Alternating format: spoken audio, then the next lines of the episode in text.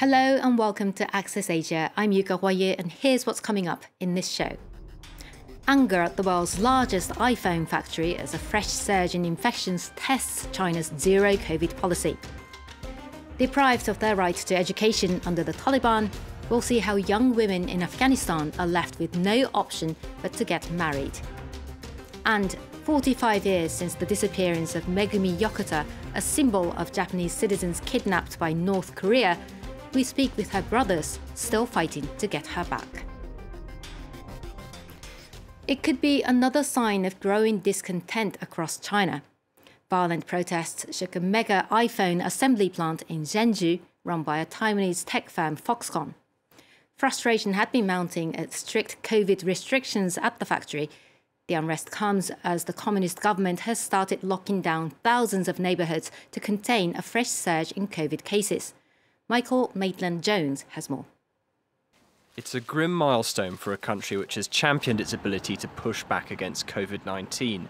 Its record breaking case numbers from the virus happen even while strict quarantine rules produce scenes like this as people queue to be tested. The number of new infections continues to increase. In the past week, an average of 22,200 cases were reported every day, which was twice the number of the previous week.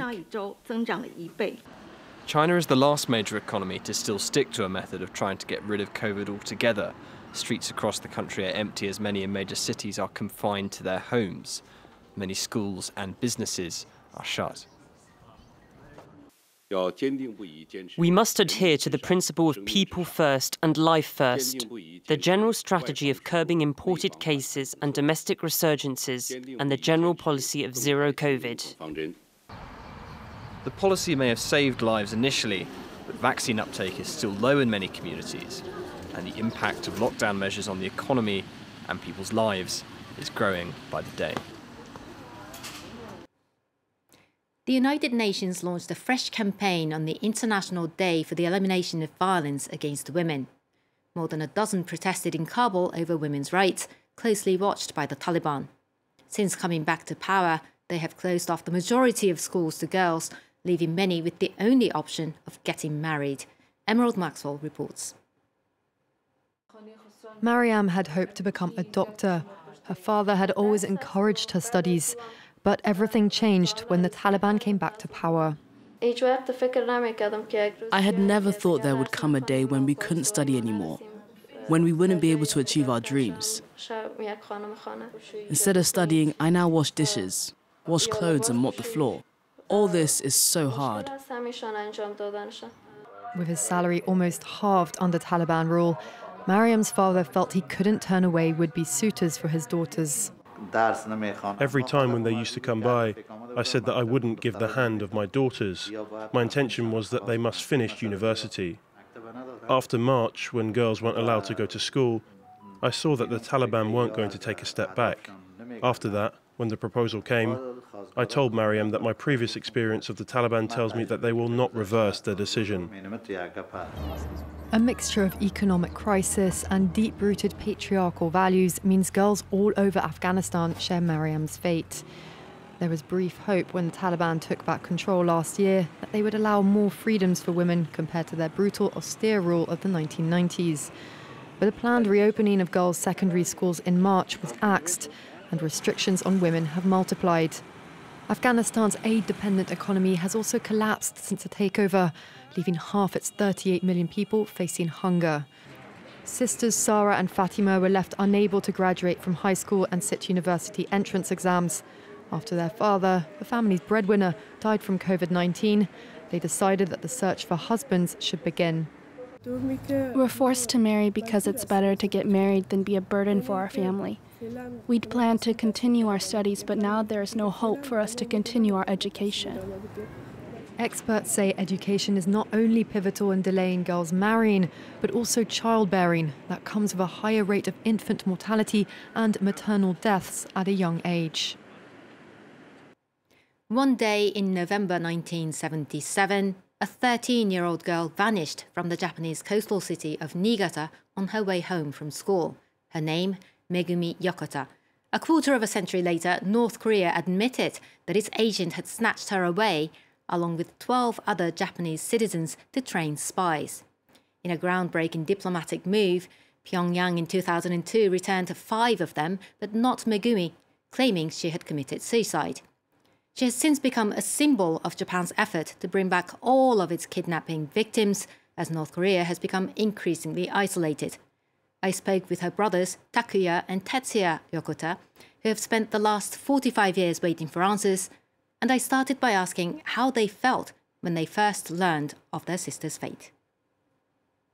For 20 years after our sister was kidnapped in 1977, we just watched the time pass by with no clue as to what had happened to her. For years, our case was only regarded as a suspected kidnapping, largely ignored by society. And then, at a summit meeting in June 2002, Pyongyang admitted for the first time that it was responsible for her kidnapping. We were stunned to find out, after years without a trace, that our sister was in North Korea. At the same time, we started to hope that we could be reunited with her soon, but things weren't so easy. She had been missing without a trace for so long. So, what we felt at first was huge relief to learn that she was alive, at least up to a certain point. I don't know how to describe it, but when I saw a photo of her released by the North Koreans, I immediately knew it was my big sister. Of course, we have not been able to confirm it was her, but as a sibling, I had no doubt that it was my blood sister. When North Korea returned five Japanese kidnap victims 20 years ago, they said your sister was dead and only sent her ashes later, which didn't match her DNA. Why do you think they lied? I believe that our sister and another victim, Yaeko Taguchi, got to know some closely guarded secrets about the North Korean leadership and the Kim family. So they're afraid that if they let them return, they'll let the cat out of the bag, which would be inconvenient for the North Korean royal family. We've also heard that they were forced to teach Japanese to North Korean secret agents. So another possibility is that Pyongyang is afraid they would reveal the names and identities of its agents hiding and operating around the world. That's why they are continuing to carry out this hostage diplomacy.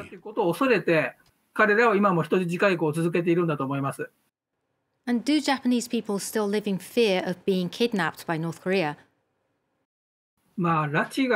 Quick snatchings by North Korean agents are unlikely to happen today, but Japan has very large coastline areas, and we can't deny that they are underprotected, especially at night. We have had incidents where the Japanese Coast Guard exchanged gunfire with a North Korean ship with secret agents on board. There could be drug traffickers coming from that country, too. So the dangers are out there we do face the threat of North Korea coming towards us. In 2014, an arrangement was made for your parents to meet Megumi's daughter and granddaughter. Are you pushing for them to come and live in Japan? Absolutely not, and this is a highly risky issue. It will be great if she could come to Japan and live a happy life. But if it means she'll be forced to separate from her family and be placed under constant surveillance, not being able to speak freely, then it will only mean that she's used as North Korea's mouthpiece to spread false claims about Megumi's death. We have no desire to spearhead such a move. Diplomatic channels are all but closed at the moment, with North Korea becoming increasingly hostile towards the West. But you do still keep faith that your sister will come home, don't you? That country has a history of using threats and provocation to get something out of us when the times are tough. So I'm not pessimistic. I do think that the chances of getting her back are higher than a few years ago. We often say, in our effort to save the kidnapping victims, that when the rescuers go to look for climbers who've gone missing in snowy mountains, they go to save them. They go because they believe they are alive and don't go to look for dead bodies. We're the same. We continue our rescue effort because we believe Megumi is alive, and I hope the Japanese public understands that. That was Megumi Yokota's brothers speaking to France 24. As the Qatar World Cup continues, Japan have come under a spotlight for what they do off the pitch. FIFA posted this photo of how the team left their locker room all tidied up and complete with a thank you letter and origami crane birds, a sign of peace. And their supporters' behaviour also caught the attention of many after a video of them cleaning up the stand after a match in which Japan didn't even play went viral. Twitter users in Japan, though, have mixed reactions so far. While some said that they were proud of their fellow citizens, others pointed to their relative lack of interest in human rights issues. And that's it for this edition of Access Asia. Do stay tuned for more world news here on France 24.